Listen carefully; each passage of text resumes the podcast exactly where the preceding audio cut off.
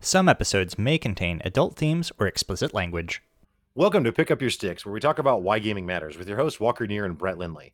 I'm Walker, and this week we are very excited to be joined by special guest Fear Dragon, who's a veteran professional StarCraft commentator. If you'd like to support Pick Up Your Sticks, you can buy us a cup of coffee at our Ko-Fi page, which is ko-fi slash PUIS pod.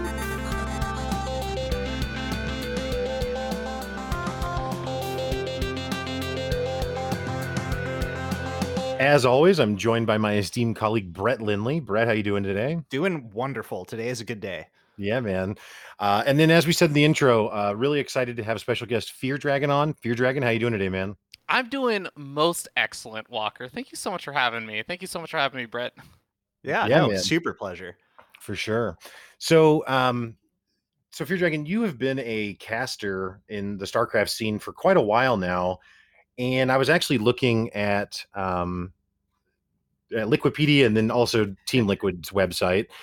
Well, and I and I'd seen that like I'd seen a post from 2019 that you had made on Team Liquid's website that was kind of explaining that you were kind of taking a step back from casting full time and, and laid out a bunch of reasons. And we don't have to get into all of that. I, I- I'm not trying to put you on the spot as much as just it seemed like you were kind of maybe looking to step back, but then in looking at at team uh, excuse me at Liquipedia, I mean you were casting major events as recently as a month ago. You were at IEM Katowice, right? So what's Yeah. going on? No, that's a, that's a great question, and uh, it's totally fair. I think I get that a lot. Actually, I think one of my favorite things to do, as everyone who becomes incredibly narcissistic does, you start to Google your name and see what comes up autocomplete. I don't Uh, think it takes much of a narcissist to start doing that. Uh, Either that, or maybe I just found out I'm way more narcissistic than I thought I was.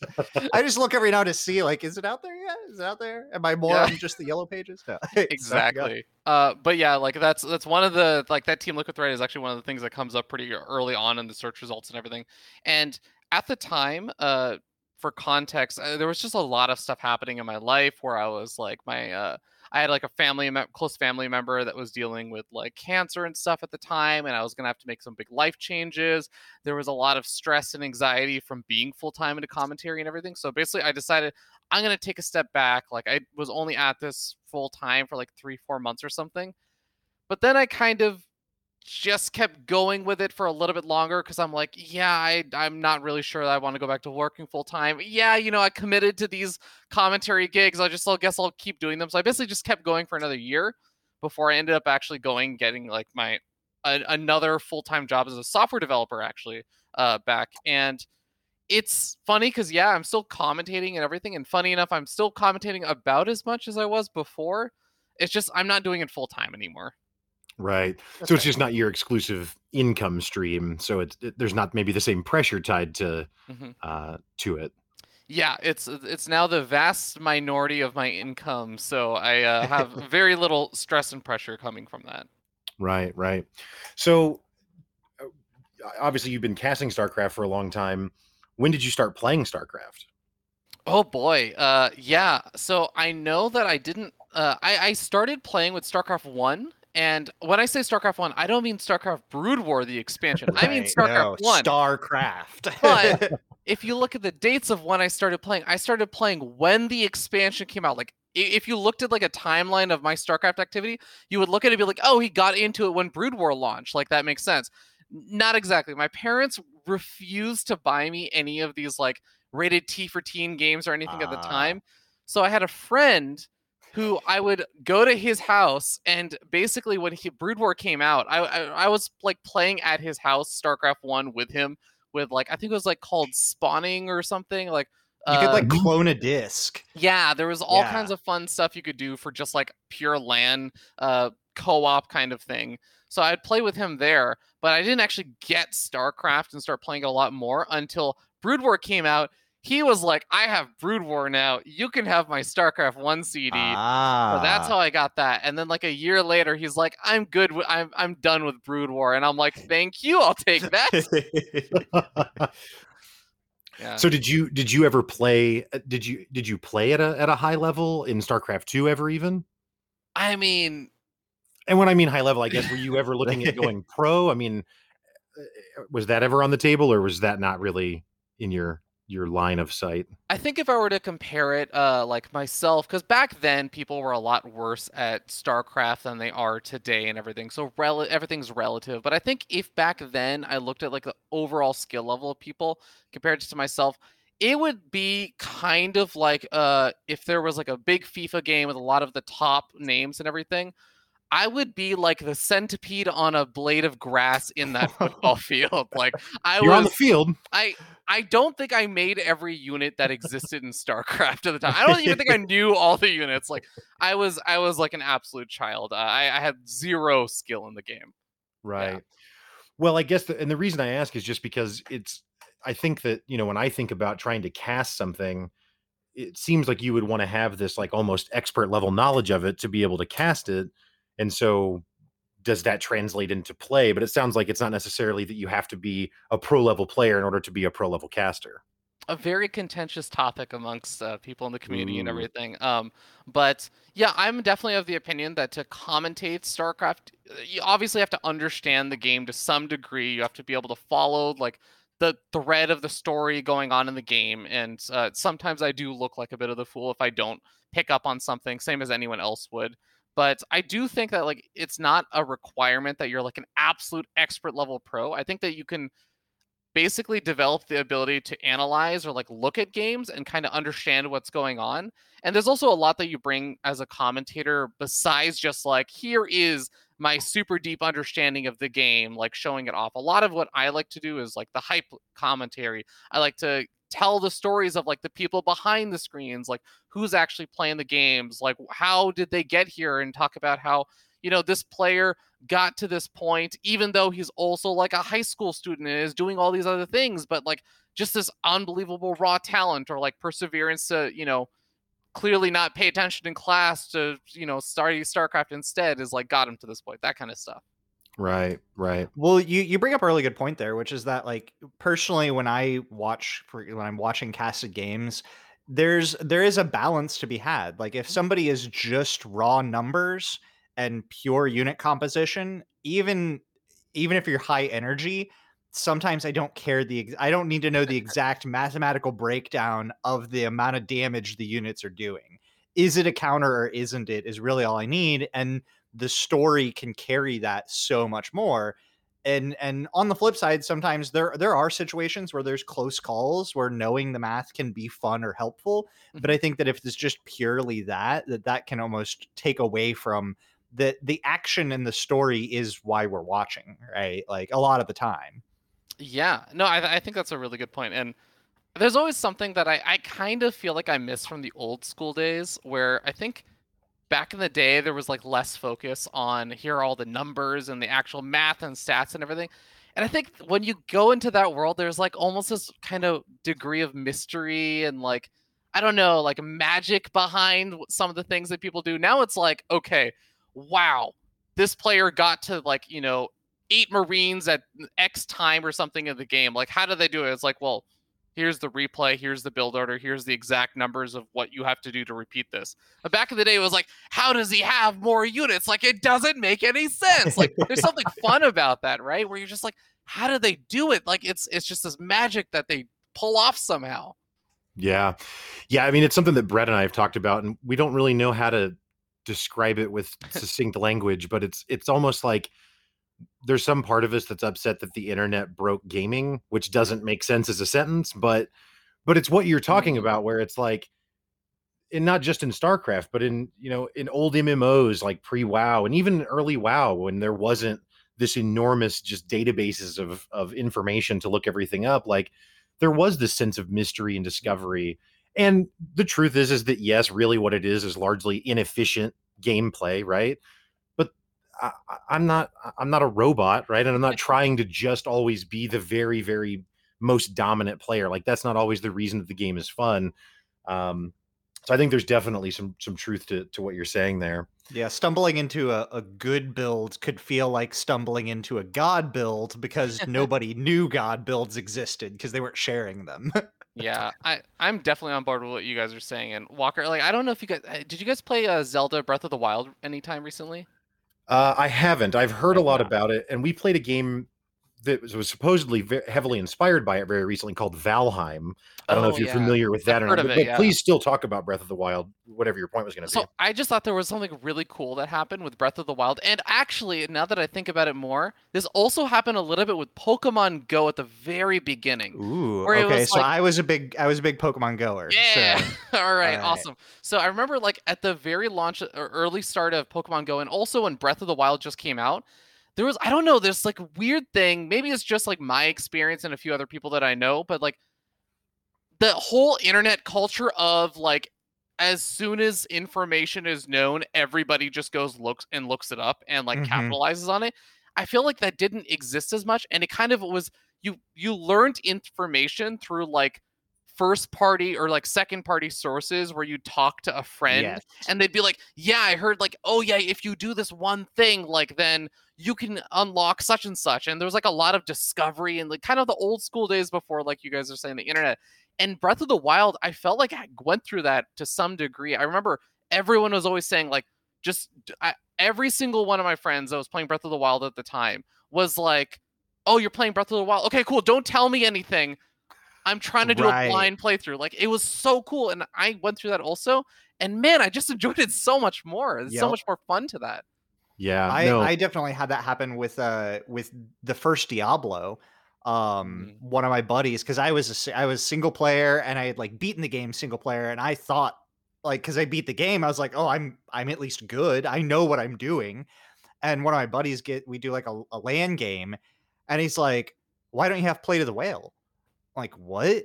And and he's like, yeah. He's like, "Uh, also, what do you mean you you? I like asked him for some gold or something, and he dropped like a nine nine nine nine stack, and I'm like, what? He's like, do you? Yeah, just dupe it to get what you need. And because I didn't know, like, there's a belt Mm. dupe trick where you like drop an item and then pick a potion up off your belt and drop it at the same time, and the internet would lag and give you two of that item. And I and so he like showed it to me, and he's like, "Yeah, just do this," and it happens. And it blew my mind. But nowadays, if you Google any game, one of the first things that comes up is like duplication exploits for almost anything that you could could look for out there. You have to like shield your eyes from the cheats to get a pure play experience. Like, Yeah, well, and that's with Valheim that I brought up. Like, it's a, it- it's kind of a survival adventure game, but the survival elements are uh, pretty tame compared to something like Ark or Rust or DayZ or something like that. And it's not PvP focused. And, and the developers said that they were heavily inspired by Skyrim and, and Breath of the Wild. So really try to lean into the adventure side of it. Mm. Um, anyway, I don't mean to go on and on about it. The reason I bring it up is just because we play like it's a brand new game. It's been out maybe a month and a half now, and we picked it up. I think the first week or two it came out, and so it turns out that the wiki just isn't there yet. Like the or up community to hasn't. There's wrong info in the wiki. Right. And so Oh, that's the best. yeah. yeah, we had that same experience you're talking about, where it's like, a we tried not to look, and then even if someone got, you know, irritated and decided to just go ahead and look, you can't in a lot of cases. Or to Brett's point, it's wrong. And yeah, I don't know. There's just something about that that um, I don't I don't know how we get it back. I mean, other than just Mm. It, like you talked about, where it's just this kind of natural way where a group of friends agrees to not spoil and to not go, you know, on the internet and spoil it for themselves. Yeah. I th- I think it's such a it's such a tough problem, and I actually think in a lot of ways, uh, I, I I have like a video that I put out at one point, and it's something I strongly believe, but I don't even know what the solution is for this. But I I actually think the fact that like uh, with StarCraft specifically, there is this huge deal of like ladder anxiety. I don't know if you guys have heard like that term and everything, where basically Yeah. Lived it. Lived. I mean, a, a lot of people have basically it. started our podcast because of it. oh, perfect, perfect. Uh, contextually appropriate then. There So, you go. Ladder anxiety, huge problem where, yeah, it's just people do feel stressed by playing it, and it's like really, really difficult to get past that. And I think that's also been creeping up. Like, I've actually felt ladder anxiety or seen other people feeling ladder anxiety in other games that are multiplayer, like League of Legends or Dota or Overwatch, all these other kind of games. And I think it's so funny because I think of StarCraft 2 is a perfect example. So, so prevalent to see ladder anxiety in this game. And in almost every single measurable way, StarCraft 2 is an easier game to play than StarCraft 1 or StarCraft Brood War Yeah. in Oh, yeah. every single measurable way. Like StarCraft 2 makes playing the game so much smoother of an experience than playing Brood War. But I don't remember a single person when I was growing up being like, you know, Brood War, I just I just have the sickest ladder anxiety. Like I just can't play. Like no one said that.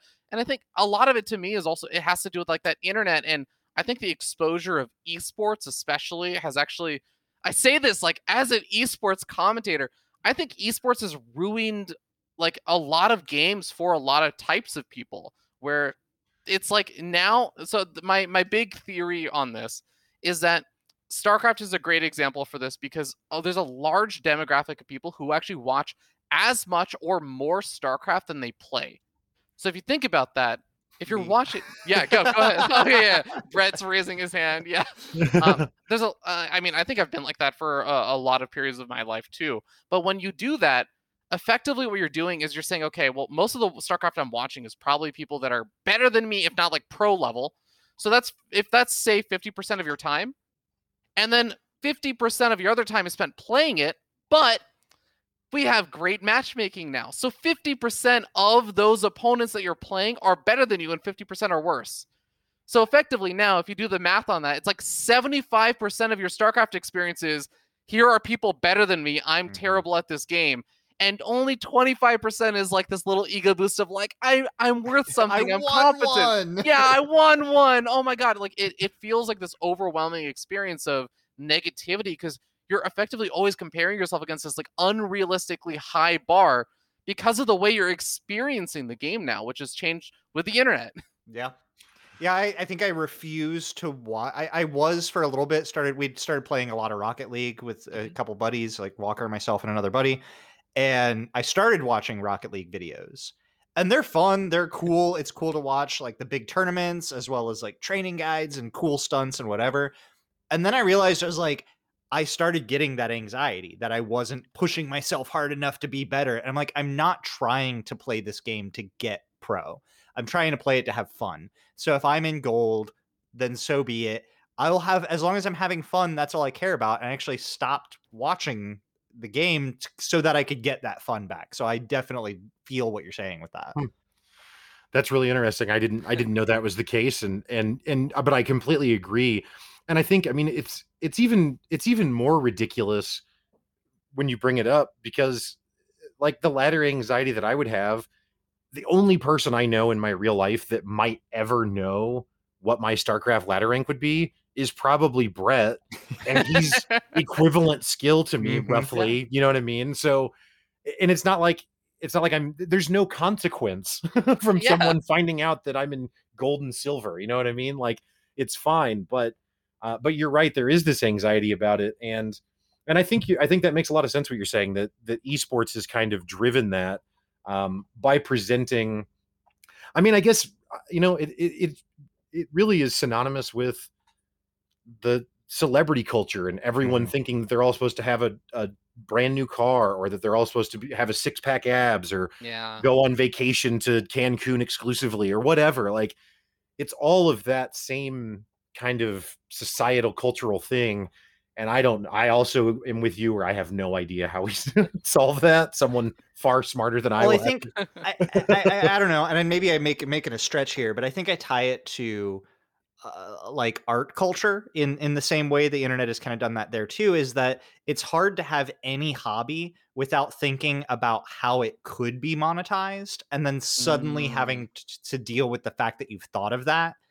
And now the esports are a thing, and you've got your big top streamers in any game. You can become big and so suddenly playing a game the minute you think like should i should i be trying to monetize this can suddenly cause that anxiety well like if i'm going to monetize i need to be better and if i need to be better then i've got to and now there's pressure yeah. Yeah.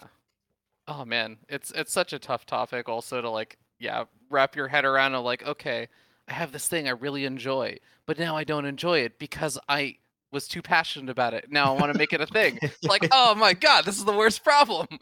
Right. Right. Uh. So, uh, kind of going back to the, the casting a bit, but you, I watch a lot of like NBA basketball. I'm a pretty big NBA fan, So I'm I'm very used to what I'll call traditional physical sports commentating or, or casting. Um, and and the format that they use is almost exclusively one person is play by play, and then one or two other people are color commentators or analysts or whatever language you want to use around that. But it seems like in in StarCraft, and please correct me if I've misunderstood, but it seems like in the StarCraft casting scene, roles aren't really defined that clearly. Like it feels like everyone is kind of doing both. What is your thought on that? Uh, absolutely. I think you hit the nail on the head. And even compared to a lot of other esports, because I think there are other esports that have a bit more defined roles. And I think especially that's complemented by the fact that a lot of other esports have hard set pairings. Like if you look at Overwatch or even like Dota and a lot of these other games, there are usually casters that basically almost always pair together. And they usually just casting with each other. Like you sometimes might cast with someone else, but you that's your caster pair and buddying, so you get to define those roles really heavily a lot of the time, or like they're oftentimes picked out that way. In StarCraft, we do something very different. We do like this rotating, like during the event, alternation. It's actually pretty rare for the most part. Actually, we kind of almost actively avoid even having the same two people commentating like multiple matches on the same day together. It's hmm. like mix things up. And I think it, there's like benefits and negatives to it. Uh, one of the benefits is that everyone becomes very adaptable. You kind yeah. of get to learn how to like basically do a lot of different stuff and you kind of become like a little bit more of a jack of all trades. And another benefit is also just that the, the show is kept very I want to say like alive. There's like always a very different feel with every single like pairing that comes on, which I think is really cool. Um, you might have someone who's like super duper hardcore analyst, and they pair with like a, play-by-play commentator or something, and yeah, you get like that traditional pairing. And then the next time it's going to be like two sh- two play-by-play commentators. It's like wow, now this is totally different energy level, totally different style and everything, and the stuff that they're focusing on is very different. And then you get paired in with like two analyticals and it's like oh this is also really different. So i think that part's really cool. The downside is i think that sometimes it does mean you get like odd pairings or sometimes like pairings that don't work quite as well. Uh, i think most of us are pretty good at working with each other so it's like the bar is like it's not descending too far but i think it's uh it sometimes could be uh like a better show i sometimes think if we just had hard set pairings from that angle. I mean, right, right, yeah. No, I, I, I tend to agree. I mean, I think of you know the probably the most iconic example in StarCraft would be Taste uh, Tastosis. Yeah. um, but the, even there, it doesn't really work because uh, Artosis is really both an analyst and the play-by-play guy, and Tasteless kind of is I guess just the the color guy. I mean, he's very good at being excited and bringing like a fun energy to it. And they're obviously very successful and popular. So I don't mean to to denigrate what they do at all, but just even there in that and those two always work together obviously because they're the, the, two in Korea, but even there it's not even that really hard to find role like it is outside of that.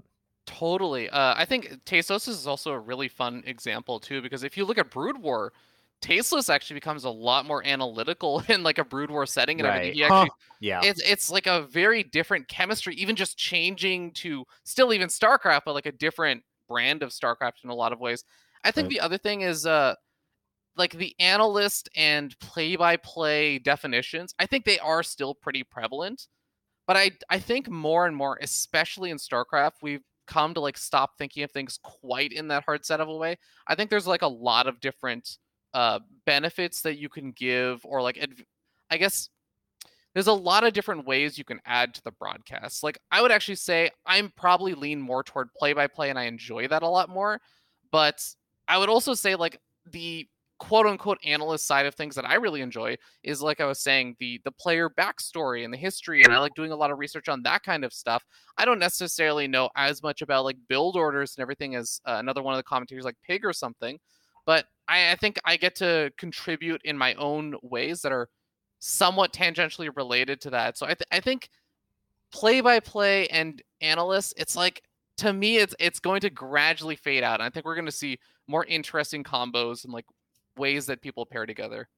You still always have to fill the first three minutes. it's no longer like eight Yeah. to ten minutes like it was in Brood War, where the, the intro is just like they did their drone split, and let's talk about the last game now. Yeah, and I mean, talk about Tastosis, like that's what they're really, really good at. They're really great at filling time, especially I think uh like uh Nick or uh, Tasteless is really, really good at just filling those extra uh, little bits where there's not a whole lot happening and everything. And that, that's again like, is that a play-by-play skill? Is that an analyst skill? Like, I guess maybe it's a little more in play-by-play, kind of, but like right. it's it's its own thing. It's it's a separate thing.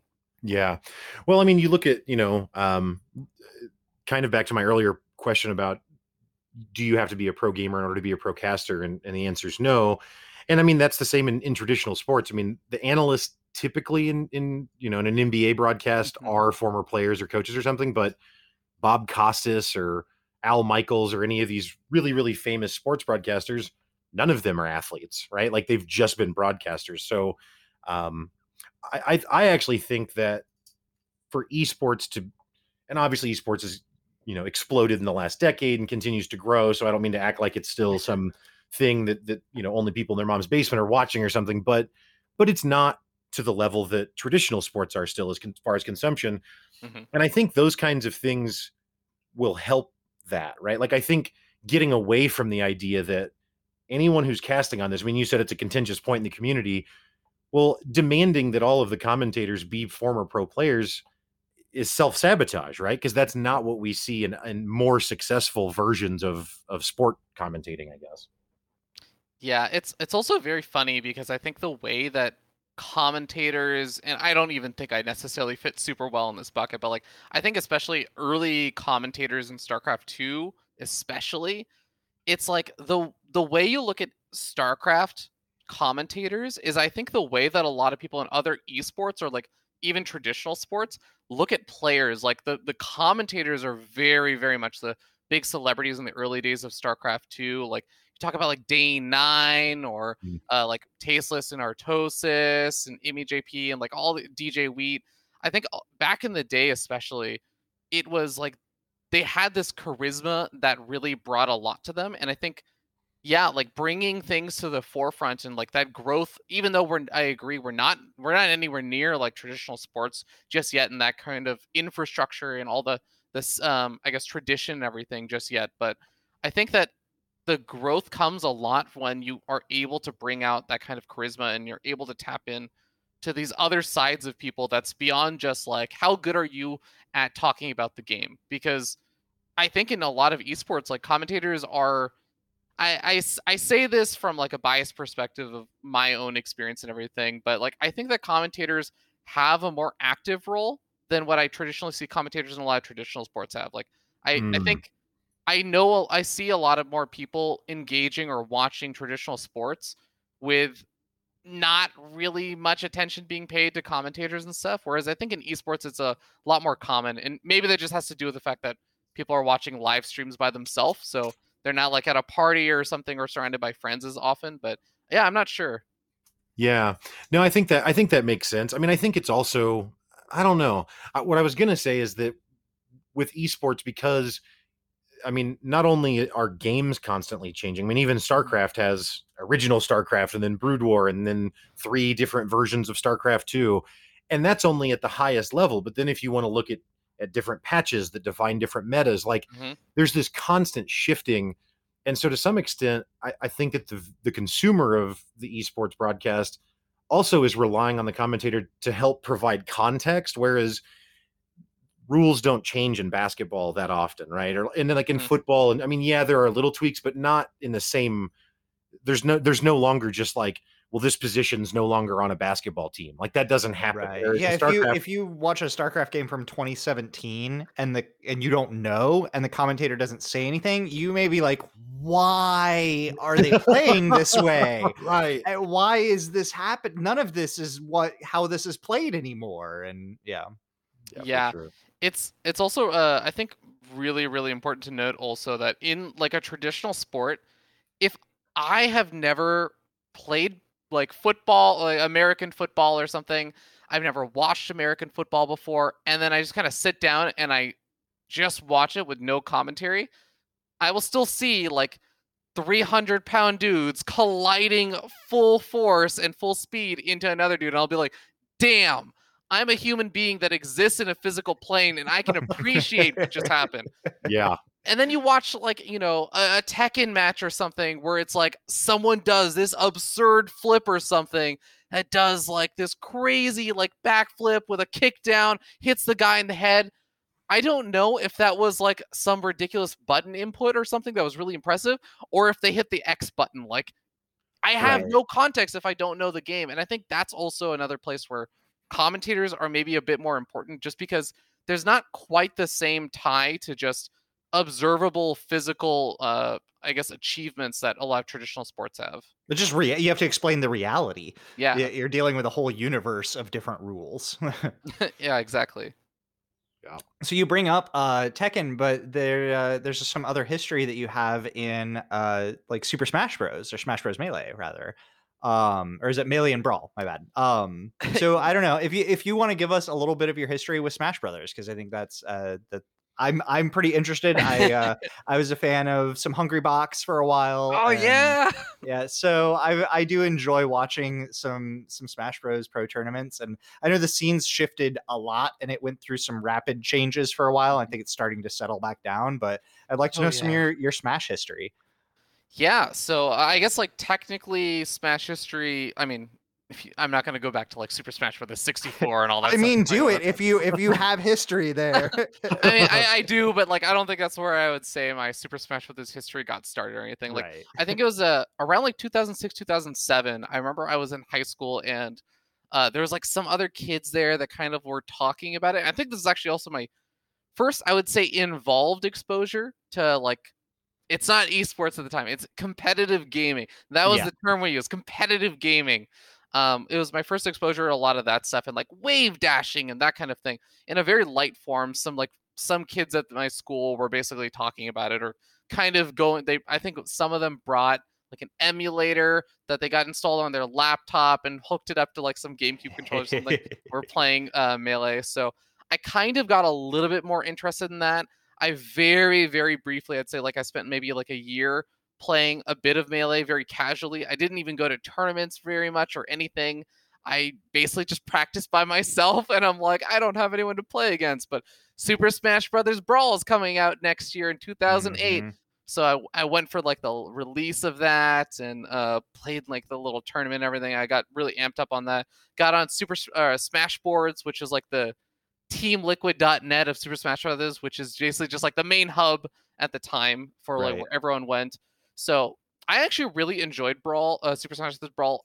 It gets a lot of hate, yeah and I do understand why, but I also think it gets more hate than it necessarily deserves. But anyways, um, yeah, played Brawl for a handful, uh, like handful of years. Uh, went to some tournaments and stuff. I think my I was never very good. I, I was like pretty bad overall.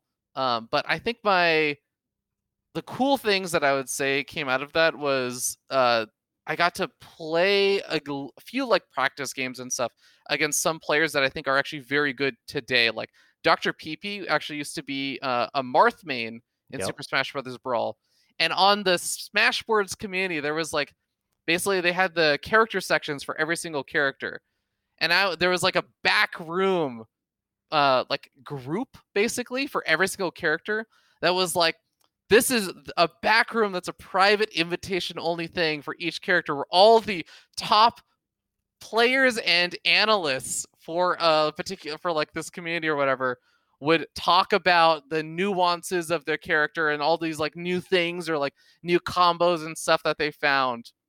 And it was all super duper stuck up absolutely useless stuff. No- very little actually actually happened in any of those things. But i got into that and i got to like you know talk with a lot of these other people and everything so i, I thought that was actually a lot of fun but that's where I, I would say i got started in actually competitive gaming. Uh, smash bros. always has like a, a very special place in my heart because i think I'm, i very fondly look back on like some of the tournaments and stuff that i entered into got knocked out of almost immediately and then just got to hang out and play friendlies with people with. That's awesome. Who's your who's your main? Like your your all-time smash bro main? I'm a i'm a marth main. All right i'm a, I'm a dirty dirty marth main yeah i don't know very much about smash brothers honestly um i haven't owned a Nintendo console in a really long time. So, and not because I'm not, not even because I don't like it or think it's bad. It just Mhm. that's just how it went. Um, but so my impression of it was always like, oh, it's like a Nintendo like kid fighter game or I don't know, whatever. And then I, Oh. I, yeah, I'm completely wrong to be No, clear. no, no. I- It's just funny because I, I just even the Smash Bros community back in like 2008, it was like the hot thing where basically they were self-deprecating. They're like, "We're not a real fighting game. Like Smash Bros isn't even that great of a game. If you want to play a real fighting game, go play Street Fighter or something." It was just funny because it like the meme descended so far that like the Smash Bros community made fun of itself for it. yeah, that's brutal. Yeah. um well and so that's you know obviously it, it it's a very famous and, and popular series at this point still and um i've become aware that i was completely wrong about what i understood about it. And in talking with some some friends of mine that are are really avid players the thing that they talk about that they like so much is that unlike a street fighter or a mortal kombat or something where there's really really strict combos and like move sets that you would then execute not that there's not moves in Smash Brothers, but that it's just a lot more open ended in that you kind of string together what you think makes sense. And I'm sure there's a meta and that sort of thing, but but there's just more flexibility in it. And the same thing is true with StarCraft. Like, Mhm. you know, we were talking earlier when you when you start getting into StarCraft, you know, the internet breaks it, right? Because there's all this math and all these build orders. And I mean, I have a friend recently that I was just trying to introduce to StarCraft and you know he's just very overwhelmed. I mean, he he picked Zerg and he didn't understand Queen's phrase, right? And like doesn't all these little nuanced things. And so it seems like it's this really rigid structure. And, and fighting games, I think, get that rap as well. But the truth of both Smash Brothers and StarCraft is that they actually both offer a lot of opportunity for expression if you can get to a, at least some baseline level of play. I mean, again, you're not going to pick it up day one and express yourself accurately or something. But what do you think about that? Is that true? Does that make sense? I think it's actually very true. Uh, I'm so glad that you even made the point because I think uh, I'll start with StarCraft. I, I think it's like true and for almost different reasons or ways for each one of the games. Like StarCraft, I think gets this rep of like you have to do the build orders, you have to play like the pros. I mean, I know Silver League players that are like I. If you don't play with the pro level builds, and it has to be recent pro level builds, then what are you doing? And I'm like sitting here crushing like people on like Masters 2 or something, and I'm like, I'm using an adapted build from six years ago. I'm, Right. I'm macroing. Yeah.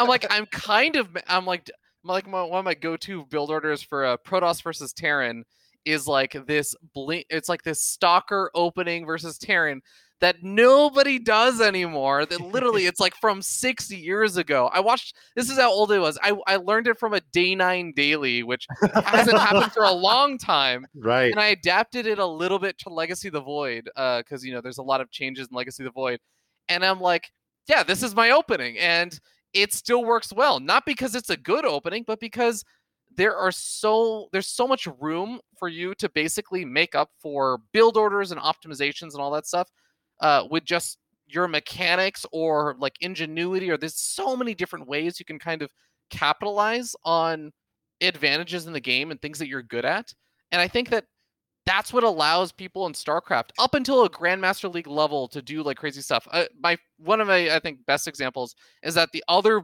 main thing that I do on StarCraft 2 ladder is I go mass Dark Templar. And if you don't know what that is, it's like this was a unit that was literally designed to basically be like permanently cloaked. It does a lot of damage but is very weak and it was made to be like a harassment unit and occasionally like a, a cheap win thing but I just make like 70 of them. And then I walk into their oh base and I- and- I actively initiate, like, I actively sit there and I'm like, I could go in now, but I'm going to wait until they move into the middle of the map. Then I'll go in because then it's a base trade. And if you do a base trade when you have to get detection for my Dark Templars, like, I already feel more. It's, it's not only that it's good for me, it's that I'm comfortable in that. And I know they're not. I've almost beaten Grandmaster League players with this because it just takes them out of their comfort zone. There's all kinds of cool stuff you can do like that where you do get to express yourself and kind of do something cool. I think Smash Bros Smash Bros does it in like a very uh, uh, different way, and I think Mm. it's because of the movement. I think movement in Super Smash Bros is like actually just one of my absolute favorite things. There's like, uh, so I'm sure you guys have heard of like combo videos, right? Like in fighting games. Hmm. In Smash Bros, that's that's not my like. It's not even a guilty pleasure. It's it, that's not like my favorite thing to watch. I have an entire favorite list on YouTube for Super Smash Brothers videos where they've like hacked out to just remove the second player. There's only one person on the screen, and it's just them moving around doing moves. And I'm just like, this is so beautiful. Oh my god! Mm. Like the stuff that they're doing looks so good. Oh my god. Sorry, I. No, I no, no. I think I think that having for for me, I think one of the things that like uh, we we did a whole episode on fighting games and traditional 2D fighters. I'm generally just bad at. The only one that I ever really got into was like the Soul Calibur series, Mm, but even that, I think like I love Smash Brothers so much because there's vertical movement yeah. and and that changes everything when it's when you're not locked on the ground and there's ways to escape out of juggling there's ways to recover from juggling or even use juggling to your advantage where you're the one being juggled and if they slip you get a smash attack and you it's over and i think that that's something that is just really underrated about the game is how much movement tech there is like there is a dedicated move for every character that is just a movement move like it may deal some damage but it's a recovery it's a way to get back into the game and just having that is something that very few if any really other 2d fighting games really focus on hmm absolutely. I mean, like you compare even just uh, the base level that Smash Brothers, like you were saying, uh, Brett. A lot of fighting games, like if you get hit or something, you're in stun lock. Like that, Mhm. you're getting hit. There's nothing you can do until your stun lock recovers. Movement is so built into Super Smash Brothers as a core component where people are always able to do something and have some input. That when you get hit, there's something called directional influence or like DI, and in the exact moment you're getting hit, there's something called Smash DI where literally you can move yourself small bits in any direction, basically, when that's happening. And even after you start going careening off in a particular direction, you can hold left or right or up or down and move further in that direction with the hit. And mm. that's really a, a core component of like how combos and stuff work or breaking combos because when you're doing the combos in Smash Brothers, you're trying to predict what direction they're going to be going because it's going to affect how far you need to jump forward to actually do your attack if you need to do a different attack if you can bait them into like you think like they think that you're going to hit them with you know one move but you hit them with a different move and now their di is in the incorrect direction so now you can chain it even further like there's so many cool things that you can do with direct influence and like movement in smash brothers. I i think it's like one of my favorite things about the game hmm.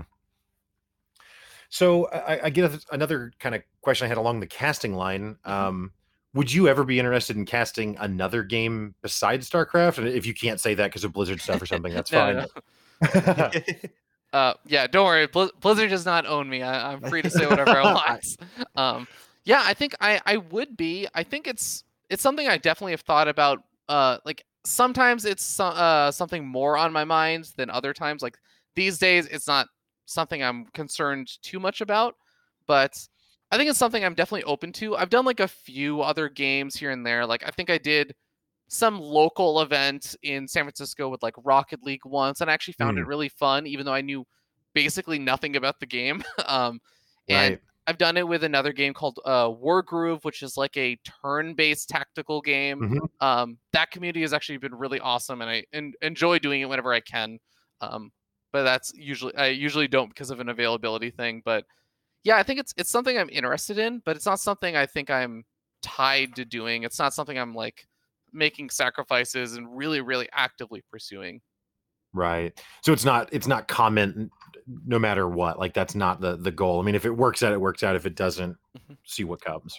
Yeah, and I think that's a privilege that I kind of get because esports commentating isn't my full-time gig. If it was, like absolutely. I I would actually be very actively looking right now because uh just the way that like things sort of work, like you guys were talking about before. I think Walker you were saying like, you know, esports lifespan and how often we are moving between games and everything. Like you do have to get ready to like start moving to the next steps and everything, but I think I kind of get the privilege to just sit back and be like, yeah, I'm just to stick around and see what happens. And you know, Frost Giant is working on their RTS. Mhm. Maybe like if that looks really cool, I can look into that. Or there's like some other RTS uh, that are popping on up these days. Uh, like JaKaTaK, uh, who's a former StarCraft member, joined a team that's working on a game called uh, Mortals, which has like a Kickstarter and everything going on. Um, so there's like a bunch of other things that I'm I'm keeping an eye out on. But if it's not fun, if it's not like something that I really enjoy, then uh, there's no way I'm gonna end up doing anything with it. Sure, sure. Yeah, that, that that makes a lot of sense. right. Yeah, I think I think that there's I think I, I hope that games do stick around, right? Like I think we've seen a trend in that way. Like League of Legends has been around forever now. Dota 2's been around for a long time. StarCraft 2, um, Overwatch, Hearthstone, not as long, but they've been around for you know half a decade at least now. Um, and I think that if we can get some games that can stick around for you know I don't know if 20 years is the magic number or if there is one, but some length of time so that it can be familiar to people in the same way that you know baseball or basketball or something is. Um, yeah, I- think that will go a long way in in. I don't want to say legitimizing it because it's not illegitimate, but yeah. again, bringing it more into the mainstream, I guess, is an easier way to say it. I'm I'm definitely with you on that. I, I think it's a really hard problem though because there's a reason why people like to do these new releases or big changes and everything because it, it revitalizes interest in the game a lot of the time when there's a new release like StarCraft 1 was still really popular in Korea but man they announced StarCraft 2 and Korea went wild for a little bit. They were like really amped up about it. I th- I think like there's a lot of reasons why they do those like updates and even just you know update balance update graphics update engine and all these things it's like an excuse for a lot of that but i am totally with you walker like i think you compare even just some of the logistical problems about oh you know in professional baseball and everything you have baseball players that are like 36 37 38 years old they've been playing for like 15 years how many esports titles can do stuff like that? And those Right. baseball players are making a lot more than the esports players most of the time. Uh, what happens to all these people? They have to find these other transitions out, and a lot of it, it, a lot of the time, it doesn't look very pretty, and it's really tough because with these new games, or even just, I mean, forget new games, new balance patches sometimes make your skill level kind of irrelevant, or some of the skills, because it, it's almost like recontextualizes the game. You guys are talking about, uh, I think, uh, Brett, you were mentioning like how they rarely make changes in traditional sports, but even when they make some of those changes, like can fundamentally change the way the game gets played. Like when Right. basketball changed how, you know, the clock timer and stuff works, like it's effectively nerfing particular play styles, right? But if that's happening really often, players' livelihoods are actually on the line. Like players that say like I have built a career off of this skill set and now like this month they decided that my skill set is no longer the most important thing. Like what do I what do I where do I go from here? Right. I mean, there's there's some of that even in uh, just uh, Walker and I had discussed this earlier. I'm not as big a basketball fan, but I try to stay a little bit aware of just the world around me and just the transition from like two point shots and dunks and charging versus three point shots, where it's a lot more a three point game now, and so you're looking for players that can do that. So if you're you know a stylistic dunker, charger, whatever, you're less desirable now. Yeah, absolutely. And, and to your, you know, to, I think the difference is is that you know that meta shift in basketball has happened over a period of five, six years, Right. Right, not overnight a new patch came out today, and now it's different, and Yeah. just right now, right?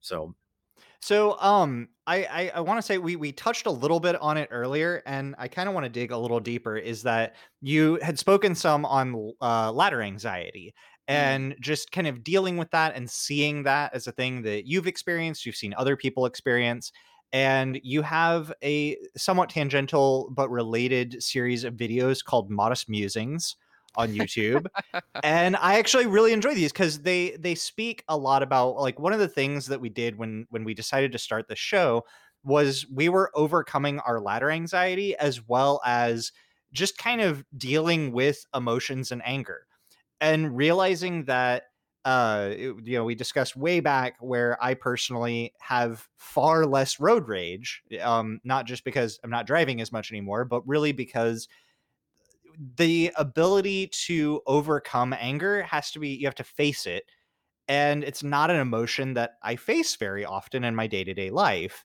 but in StarCraft I could face it Mm. every 5 minutes. And and being aware of it and trying actively to overcome it gave me skills to to deal with it that I could then take and apply out into the rest of the world because I had just gotten used to okay breathe it's fine it's not a big deal. And then I, I go out and somebody cuts me off in traffic and my brain just goes okay breathe it's not a big deal and i'm like whoa my brain's talking about starcraft. I didn't i didn't realize that was what was happening. And i think that your modest musing series kind of touches on a lot of these subjects and i just like you know talk about that if you want or, or what you can as far as how you think your emotional state has adapted or how you uh, coach others to adapt their emotional and mental states through the process of gaming and how those can apply to the real world Yeah, absolutely, man. That's a it's a big bottle to open. Yeah, Um, sorry. yeah, no, no, I, am I'm a fan. It's actually one of my favorite topics. Also, uh, so like, I'm a big believer in something that uh, I used to do martial a lot of martial arts, uh, and my old instructor used to always say like, you know, when people say like you you hear the old diet or not diatribe, but the old saying like martial arts isn't like about fighting; it's a way of life. Mm, And a lot of the reason why they would say that is because effectively the same way that we're talking about like gaming and stuff and how there's lessons you learn in gaming that you can f- apply those lessons to other parts of your life. Like that's what a martial arts was for a lot of these like people of a much older generation and everything like where it was like a, a very natural thing that a lot of people would spend time learning martial arts. I feel like most things that are worth doing in life have these little like lessons kind of tidied up in neat little bundles for like the right type of person to Mhm. unlock. And I, I think gaming is so great at kind of unlocking a lot of that. I mean, not even going into StarCraft, there's so many types of games that are even specifically designed to approach a lot of this kind of stuff. I think StarCraft, if you can learn to overcome like the ladder anxiety, you can apply that, like you were talking about, Brett, to situations like rage and like you know in these other situations and coping with that. I think one of my favorite ones also is just like perseverance and i guess understanding the difference between like an immediate victory like i won the game but am i achieving another underlying goal of improvement?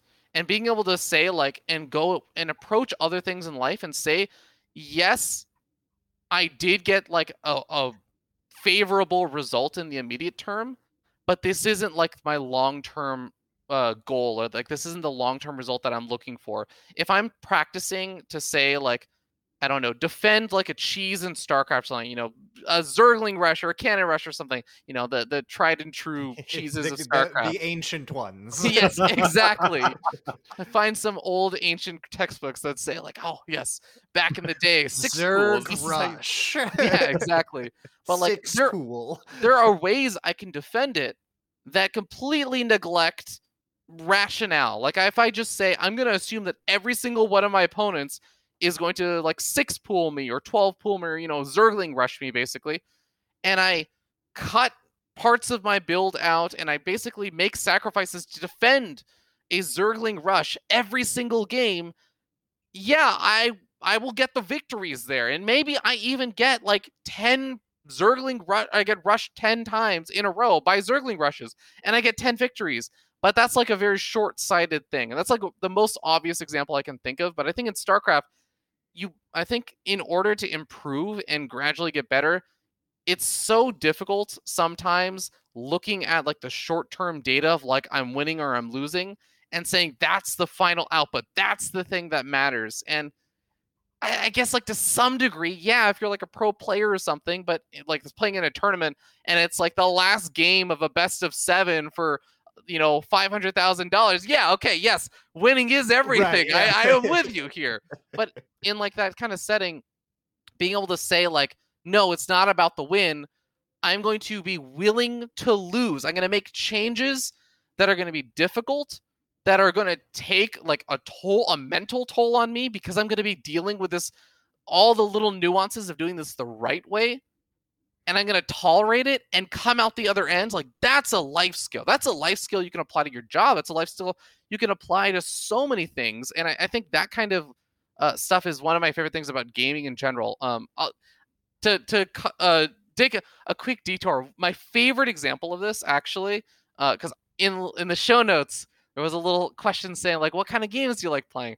So RTS is not even actually like my main genre that I like playing. I actually like playing uh, platformers, mm, especially okay. games like if you know like Super Meat Boy. I think a lot of people know that, or like mm-hmm. Celeste. Celeste is one of my favorite games the last like 20 years.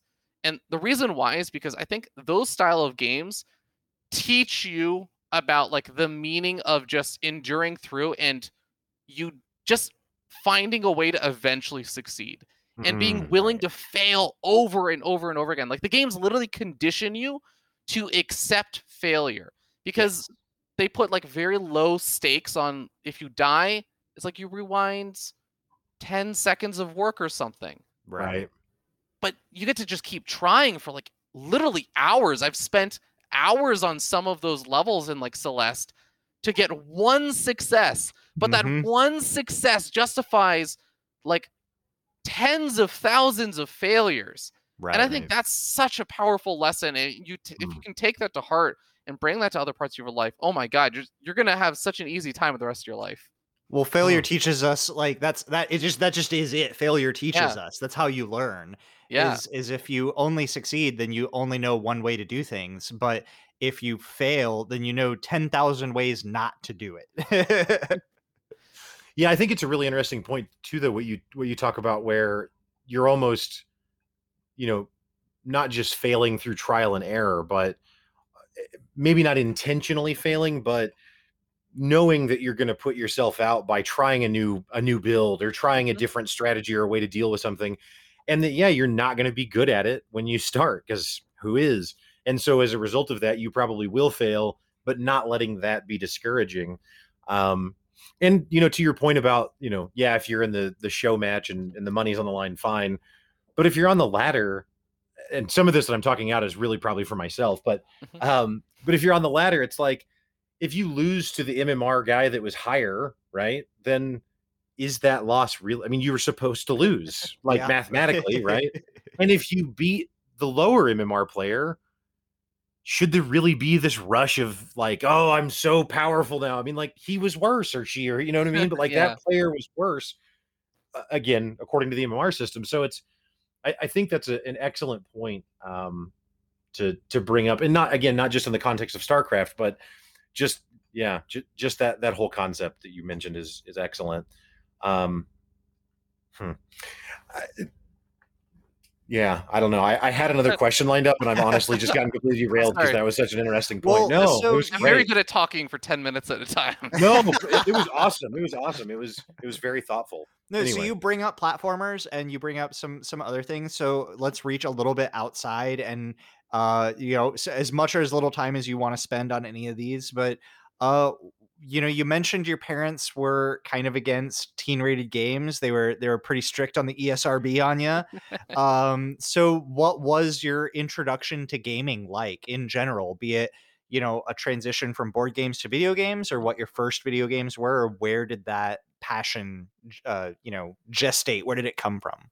Oh yeah, it was uh, it was all an accident actually. It was a 19 the year is 1996. It was a month after my birthday the Nintendo 64 had just launched in America, and I had no concept of what a video game was.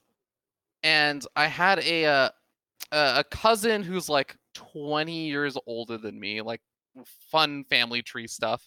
Uh, but, but like he bought me a Nintendo 64. I have no idea why he decided to do this or anything, but like my parents didn't know what it was. I didn't know what it was. He was just like, yeah, this seemed like something that Robbie would really enjoy. And I'm like, cool. Try it. Super Mario 64. Like, that's my intro. My parents wow. still point back to that moment as like, this is the moment that you ruined our child's life. Like, all that fun stuff. Um, I think they've come around on that one now, but yeah. Right. So, so that's a that's a that's a an iconic intro. Like that is that is like the like ideal kind of intro, at least for that you know generation of gaming. Mm-hmm. Oh so man, yeah. yeah. Oh, go ahead, please. Oh no, that was. I was, I was just I Just was reminiscing. I was just reminiscing on stretching Mario's long- face around. oh for sure i think i probably i i don't know this for certain anymore but i probably took like maybe a few days to figure out that i wasn't even in the game when i was just doing the stretchy stuff i was probably just like this is the game like Yeah. who knows It's um, so awesome. yeah i was just reminiscing about how long it took me like to even get past the early intro stages i'm pretty sure i got stuck i didn't even realize there was more than just the Bob-omb level in super mario 64 for pro it must have been at least six months or something like i was just there i was like this is the game because i had no concept of what a game even was Right. Right. Yeah, I mean Mario 64 was I mean I had played I had a Nintendo and a Super Nintendo, so I was very familiar and Mhm. even for me it was shocking what that game offered. So um it, it's crazy too to think about like I, I love I think we're a little bit older than you maybe, but similar in age. Um so that feels appropriate. Um there is a whole nother generation of gamers though that like their first gaming experience was like an Xbox 360 or like 1080p Right. gaming. And it's like, Yeah. what? Like, no, like you go back, you play Pong. You spit on the disc, you rub your shirt on it. Exactly. let me let me ask you guys are you guys gonna are you guys going to or are you guys already the kind of uh people who will like have kids and be like you know you i'm not buying you any new consoles. You have to you have to earn you the have to new consoles first and you like sit them down and like lock them in a room and it's like okay now you play the super nintendo and you don't come out until donkey kong country has been beaten 100%ed I, I I guess we're lucky that that my my non-existent kids are lucky they don't exist because for me it would be I got to level 99 on Joust on an Atari and got the failure of it resetting to level oh 1 my with the level 99 difficulty and it you don't get a win screen you start there. When you get there then you come back to me and we'll talk about hd you know our parents were like stand in the corner and recite your multiplication tables and now we hate math. Our kids are just gonna be like god i can't stand video games. You know the parents made me play joust every please day let me play piano something i'll, I'll learn violin they're developing rsi at the age of four and a half they're like oh no Wow, that's pretty great. um, so obviously we're talking a bit about your history. So in, in relation to casting, you know, you talked about playing StarCraft and and playing Smash being your kind of first introduction to the competitive gaming scene. How did you kind of get started in in casting? How did that become on, on your radar? Oh yeah, uh, my my favorite way of explaining this is that because I sucked at StarCraft, like so uh, for those who don't know, like there is a ongoing competitive league for basically collegiate scenes in. I, I think it's it's a little bit less so there in StarCraft these days, but it's there in like League of Legends and Dota and a bunch of other games. Uh, especially back in the day, though, it was primarily around StarCraft. It was called the Collegiate Star League, and this was really big. All the colleges basically across the United States and some in Canada and even a few in like Europe and stuff would uh, be involved. And it was like it would actually bring like to the video game scene or side of things uh basically like the same college rivalries like I went to Purdue University and we hated Indiana University. So we hated the Indiana University StarCraft Club and everything and all sorts of fun stuff and there'd be like the regional competition. People would drive in for like the LAN events to go pl- and like basically just to be like, yeah, that they're like their college club is running this uh, like thing and they're giving away some keyboards and stuff. Let's go just win their stuff so none of them get any prizes. Wouldn't that be funny? Uh, so I mean, like just super super fun stuff like that. But uh, this collegiate league was like an online primarily thing where basically all the teams would be playing against each other. And my school actually had a pretty good team. Like we pretty consistently make the playoffs. We usually would make like round of 16 or something and get knocked out there or so. So we weren't like the absolute top teams or anything, but we were pretty good. And I was like an average level player, quote unquote. I say average. Everyone's everyone's concept of what average is is different. I I was like Diamond League or something, and all well, of my, my diamond character- then is silver now so yeah, exactly, exactly. Um, but my uh my t- whole team was basically just like Masters League. So I was like, I'm just never gonna get a chance to play. But I had this one friend uh, there, like another person on the team, who would live stream the matches, just like jump into only our matches, and he would commentate them. Uh, really, really great guy. His name was Ama Face, um, which is I always thought was a great name, Ama Face. Um, but yeah, I, I, I think I, I was kind of like I want to be involved. Like that's part of my personality. Even playing like MMOs and stuff, I was always like the person that was always talking in guild chat and everything. I was like, how do I get involved? And I'm like, okay, can I can I like hop on and try out commentating and stuff with you? So did that. I found that I really enjoyed it, and uh, it kind of took off from there. I'd say like I, the next thing would be I fast forward to 2011 and i'm kind of like i'm sort of thinking about doing more commentary and stuff and i attend my first professional starcraft event ever it was mlg anaheim 2011 Hmm. uh, really fun event but one of the things i do i did there and I, I i still have this notepad on my phone because i went up to all the commentators and said like okay if there's one thing you would recommend to like an aspiring commentator or something what would it be like coming up in the scene? And i still i still have this uh, literally the notepad is called caster advice. I went to DJWheat and i wrote down the notes of everything he said and DJWheat was like oh do your ho- like work on hosting introducing players going into the game like filling time.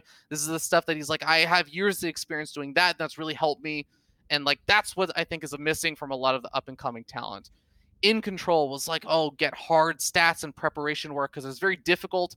Uh, on some of the topics that we talked about, where people are like very judgmental if you don't know your stuff, Mhm. and if you just say like things that are actually smart and correct, but other people don't think they're smart or correct because it's like a little bit up to judgment. Like this build is good against this build. Like, yes, it probably is, but there's gonna be some people who are like, no, you're wrong and you're dumb and I hate you now. Like Mm. having hard statistics to back up your things Yep. and make them like irrefutable would help basically allow you to like bypass a lot of that stage. And I'm like, oh, okay, that's really cool advice.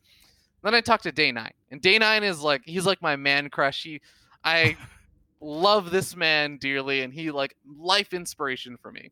So I talked to Day9, and he's like, all right, what did the other people say? Okay, cool, cool, cool. All right, am I allowed to curse by the way? Oh, sure. Go for it. All right. So he's like, okay, yeah, cool, cool. Um, oh, that's what that's iNcontroL. All right. Fuck everything that everyone else said. All right, here, write this down. And he basically says like, okay, what you want to do is commentate for 30 days in a row.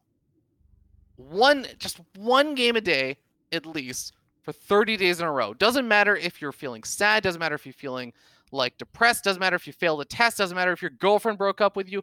Doesn't matter if you won the lottery. Just like commentate regardless, no matter what, for 30 days in a row. And at the end of the 30 days, you will know what you like about commentating, what you don't like about it, and if it's something that you'd actually want to do, even when you're not feeling great and everything.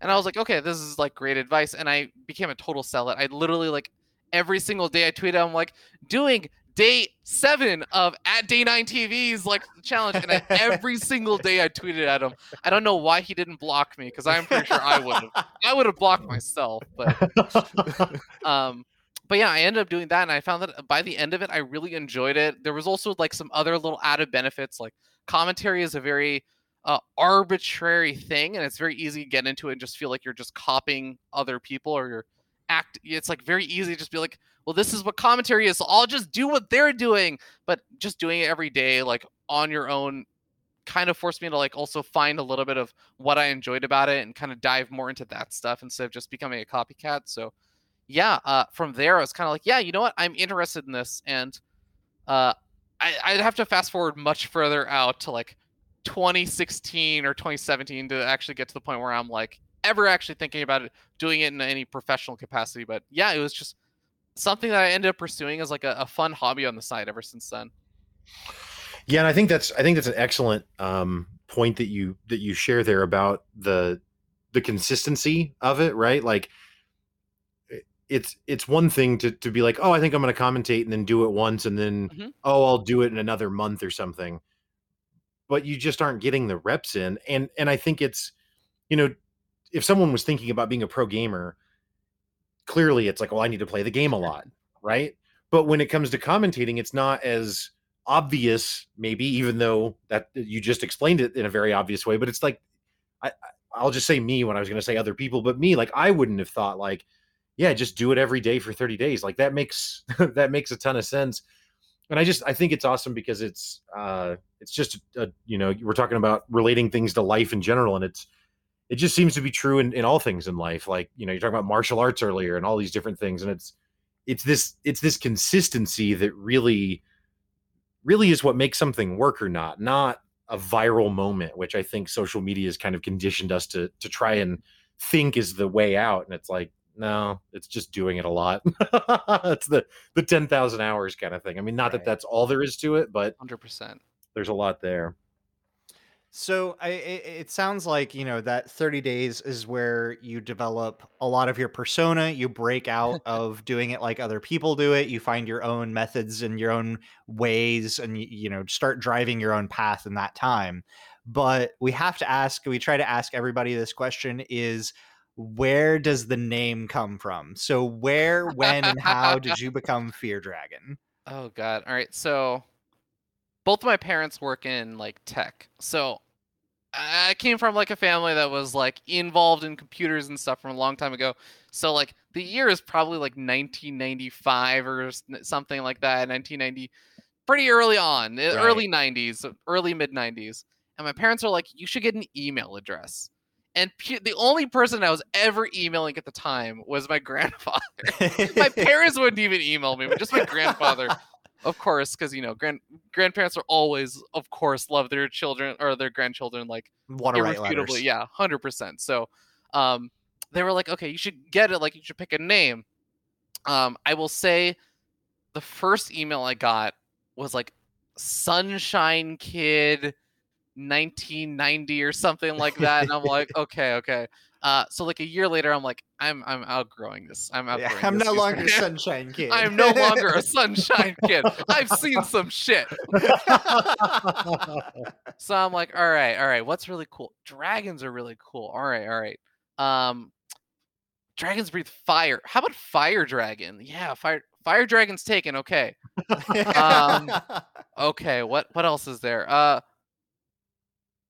fear. Fe- fear. It, it kind of sounds like fire and it's also like but it's it's it's like a cool thing. It's like edgy. yeah, and Fear Dragon. And, And then. I, and then at this point, it was like 1996 at this point. So I had my N64. And I'm like, Fear Dragon 64. There we go. Ah. and I just stuck with it because I'm too lazy to completely rebrand. And now at this point, I can't rebrand. Like it's too late. right, Right. right. Yeah, I thought it was interesting, and and obviously it had no tie because you didn't have this level of uh, foresight when you were that that age. But it's interesting because you know obviously StarCraft commentating is is that, but you know we're talking about ladder anxiety in your modest musings. You're talking about dealing with. I don't know that you use the word fear, but it's different versions of fear, right? Like self doubt, self confidence things and so it, it, it again i know that it's not uh, correlated but it was also i was almost thinking like i wonder if there's some like element if he's like slaying fear or something you know what i mean because to Oh, some man, extent cool. the content that you're putting out uh, outside of, of commenting does kind of do that um i don't know i don't know if you've ever thought about that or if that's really cheesy and if it is that's fair but it's just no, I love it. I, I've never thought about that. Although I will say, I did find another because it's always funny. Uh, I always think in my head like, there's no one else stupid enough to name themselves Fear Dragon. But every so often, I'm like, some there's there's some fear dragons out there. Why are there fear dragons out there? So I like will search for fear dragon or something and be like, what what are these other fear dragons doing? Like, who are they and now why? we're full circle they as- on the googling. Yeah, are they, are they as strange as me? I'm like googling myself, but to find other people, Are they not myself. 16 too? Yeah, and I I did find oh my god, it's like the strange. It was like the most surreal thing. I found this like a few months ago. I found this very sweet old lady. Like I think she. Okay, well I say old lady. I don't know how old she is.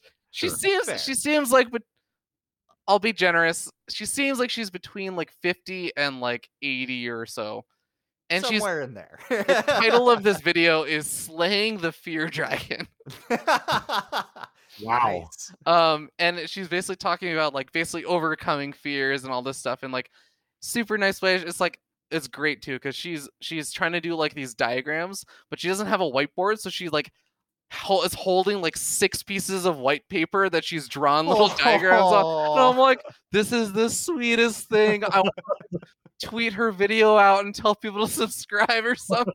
That is that is something oh. that I think is so interesting because there's like the, there's the viral pop internet, and then but like that's literally the tip of the tip of the iceberg. That's the Yeah. point one of the one percent, and really the bulk of like the data stored on the collective internet is grandma's video with Mhm. three views that are her family that's on YouTube of of whatever. And there's so much more of that content that it's like everybody thinks that the AIs are going to learn from like the the you know ninjas and the markipliers or whatever, but it's really going to learn from like 10 billion trillion hours of grandma content that just uh, the unsearchable unfindable you know, 50th page of google content that's out there.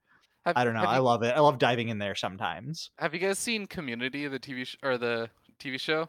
A, a little bit. I'm familiar with yeah. it. There's a there's a running gag that there's like this because it's about like a community college and everything. One of the characters is like side characters, background characters is named Leonard. He's like this super old, like 70s or 80s year old uh like guy, and he has a YouTube channel where he reviews like potato chips, just like bags of potato chips, and it's like. And like a kid, like every so often they'll have like one of those little things play where he just like he opens a bag, he's like, yeah, smells crispy. It takes one and is like, yeah, it's pretty good. Well, thanks. Um, remember to like, comment, subscribe. That's the end of the video. And I'm like, oh my god, this is a meme, but it actually exists like oh, that. there's in a lot of so much of it so much Yeah. more of it than anybody thinks really is out there Mhm. like all any kid with a phone has probably tried to start a YouTube channel in the same way that at least when I was in school, any kid with pencil and paper wanted to be a comic book artist, you know, and so they draw comics. It's just now it's saved out there on the internet where you know eight and ten year olds are reviewing their action figures. Like it, I love it. Yeah. There's so much of it. It's so great. Scary. So I'm gonna Bowl. I'm gonna do a non-appropriate segue just because I'm going back to an earlier conversation, and, and I don't know if how good of a question this is, but when you were talking about learning to commentate and like Mhm. Kind of getting over this idea of uh, like, am I just copying other people or whatever? I, I was listening to a, a stand-up comedian recently, and he was asked about um, joke stealing and how prevalent that is in, in comedy, and and he said, you know, honestly, I don't think that people just blatantly stealing someone else's joke one to one is is really all that common. But he was like, it's really more like a cadence thing Mm. where you just kind of talk in the same cadence that maybe another more successful comedian does. Again, I don't know if that translates directly to the commentating, but can you elaborate more on maybe what that the copying looks like and how how people are copied and how you avoid that? Does that make sense? Yeah, I, I think that does happen. I think I did actually fall into that a little bit at one point. Uh, you know, I, I mentioned I had a Superman crush on Day9. I think I, uh, I had this ritual where I'd like, you know, I think a lot of people like fall asleep to like a podcast or something. I'd fall asleep mm-hmm. to like YouTube videos, and when I first was getting into StarCraft, I would fall asleep. I was like, oh, I have to catch up on all the Day9 dailies. So basically, for like at least a few months, I fell asleep every single day to Day9's voice, and I think that may have had some long-term psychological effects. Yeah. Nah, you're Yeah. fine. Day9 dailies. yeah, but I think I I think I definitely picked up maybe parts of his cadence and that kind of stuff as well. I think that does happen. Um, I I don't think it's like the cadence thing is too big of an issue. Hmm. or at least I haven't seen it become a major issue literally outside of Day9. I think people sometimes there's there's like three very clear and obvious infectious uh things about Day9 and I like in the way that he speaks. One is he has a very very like high level of energy when he's talking Mhm. and that so basically if you embody any one of these three things, you will probably be compared to Day9 uh, by somebody. Somebody will be like, you know, he this person reminds me of Day9. like, um, so like high energy level, uh, the cadence that he kind of speaks at, like the pacing of everything. And I think also uh, if you try and do like any content that he's ever done, which is like I'm analyzing a game. oh, you're you're Day9. You're analyzing a, a game for for YouTube or something. Oh, I'm trying to tell stories or something. Like, oh, they basically doing storytelling with Day9. Like, I'm trying to do strange fun builds on the ladder. Oh, it's Funday Monday. You're Day9. Like, you're literally just copying him. It's like, oh, okay, cool. Um, but I think, yeah, if you do any one of those three things, you'll kind of get called out for it. But besides Day9, I actually can't think of almost any times that people really have issues with that. Hmm. Fair enough. Yeah, I was just curious because I had never, until I heard that conversation with the comedian, I had never thought mm. of cadence as something that you would steal. It makes sense intellectually, but um well yeah i mean it's yeah. like it's it's ingrained genetically it's it's called mimic memory where where mimicry is how we integrate into like if you lose your tribe and you find a new tribe the best chances you have of getting adopted by them is to act like them and look like mm. them and and and talk like them and so like and it's also how we learn as children is like monkey see monkey do kind of thing you know where that's yeah. how we learn as we watch other people do it and we try to mimic that. And so I, I think there's a lot of subconsciousness to that as well. Yeah i think the one place i would say that probably does happen actually now that more that i think about it is probably and i think it's almost mm, uh, like an active effort that i sometimes will do if i'm watching like a TV show or something like that that I'm like, this was really funny. This was a really well delivered line. Like, how can I do something like that? And I kind of think about like the cadence or like, you know, the style of the delivery and that kind of stuff. I think I think everyone does that to some degree. Like even if you're just hanging out with friends and stuff, like a lot of people tend to mimic the TV show jokes or whatever that, you know, were made well, it, it, yeah. If I just walk up to somebody and this was, you know, this is going to be a super age joke already, even though it's, uh, you know, only a few years back. But if you just walk up to somebody and be like, "I'm Pickle Rick," it's not funny. Yeah. If you don't yeah. scream it and try to adapt the same way, and that's for any t- any pop line from any TV show, you know, they killed Kenny is not funny unless you scream it and do the squeaky voice. Like it I, I think that that's always going to be kind of the case is to try to eh, the joke is more than just the line. Yeah. Yeah. You talking about Day9 already did it did make me think of there's a South Park where the Simpsons already did it. Like every, yeah. every idea they come up with, it's like, yeah, there's already a Simpsons episode. Um, well, Fear Dragon, we really appreciate you stopping by tonight. And and one thing we always want to ask uh, our guests, uh, it's the the tagline of our show is is is why gaming matters. Um, and obviously, we've talked a lot about gaming and, and outside of life and that sort of stuff, but literally there is no right answer. Just when you hear the phrase why why gaming matters why does gaming matter to you? What, what, what is your response to that? Yeah i think it's to me uh I, we talked about a lot of stuff that i could probably like rehash and repeat but i think one of the biggest things that we didn't talk about and also that comes to mind for me is i think gaming was like it was kind of a it gave me a place. It gave me like friends. I think I made a lot of friends through gaming, like growing up. Uh, it was like a common ground. I remember having a really hard time in like middle school and stuff, transitioning. I like changed schools in the middle of uh, like right before I was going to graduate from middle school. Had a really hard time, and I got really into like an MMO called Ragnarok Online. Had a really tight knit guild. Uh, nice. S- still close with, or like I still consider myself like friends with a lot of those people. If any one of them would just like randomly told me like, "Hey, I'm in town and I need to place to crash," I'd be like, "Yes, please, feel free." Hmm. Um, I think gaming is basically it's connected me with a lot of people, and I think it's also given me just this uh, community that I feel like I can kind of rely on. Like it's a it's a safe place in a lot of ways, mm. and I hmm. think that's probably like one of the most impactful things for me in gaming. Uh, gaming in a lot of ways, like gaming has shaped my life. Like I originally was gonna I wanted to become a game developer and everything, and I got even more into games through that. Decided that I was not cut out for it, but I still was like I, I couldn't stay away from games. Like such a big part of my life at this point. Awesome. Yeah, no, that's a that's a that's a beautiful answer. And I will say, I mean, for me, that gaming there's a lot of reasons that gaming matter, just like you've you know elaborated on earlier in the show. But um, for me, I think the social outlet that it provides is also um, probably its highest value for me. Um, so yeah, that, that makes a lot of sense. Well, Fear Dragon, obviously you've got YouTube, uh, Twitter. Where where where can people find you? We'll have links in the show notes, but just so people listening can hear, where should they they go to look you up?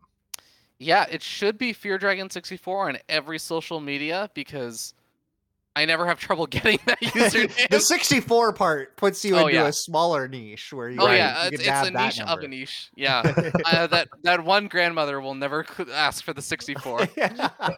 um, yeah, it's pretty much that on everything. I'm I'm a bit less active these days. I think I've actually made a move less toward doing like live streaming and a lot of that kind of content. I'm I'm sort of enjoying just like doing content that's more YouTube or like I just things that I just sort of feel like doing more so than things that I felt like I had to do. Like I don't I don't live stream every day. In fact, I'm almost somewhat proudly can say I've only live streamed like five times this year. Like nice. it's Right. yeah, it's it's uh it's been a lot of fun just doing content that I actually want to do. So I'm doing like weird coding videos and you know I'm planning to do more of those kind of I think the modest musings that it's funny you guys kept talking about the modest musings because I, I sort of look at that as like uh, a series that I've now adapted to doing more like video essay style stuff. That's Right. little like I have pictures and videos that basically are literally just me talking over a modest music video.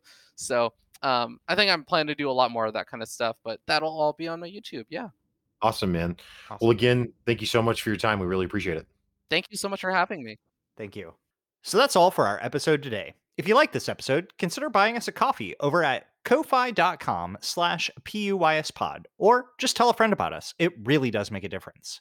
All of the links on our social accounts are available down in the show notes, and if you want to hear more from either of us on topics outside of gaming, check out Walker's podcast, The Walk Show, which talks about the walk of life while interviewing various guests, and my podcast, Dungeons and Ditters, which is where the love of fantasy is food for thought.